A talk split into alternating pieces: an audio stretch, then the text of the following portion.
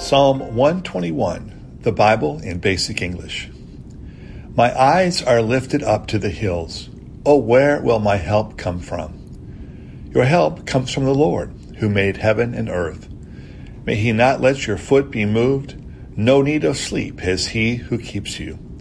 See, the eyes of Israel's keeper will not be shut in sleep. The Lord is your keeper. The Lord is your shade on your right hand. You will not be touched by the sun in the day or by the moon at night. The Lord will keep you safe from all evil. He will take care of your soul. The Lord will keep watch over your going out and your coming in from this time and forever.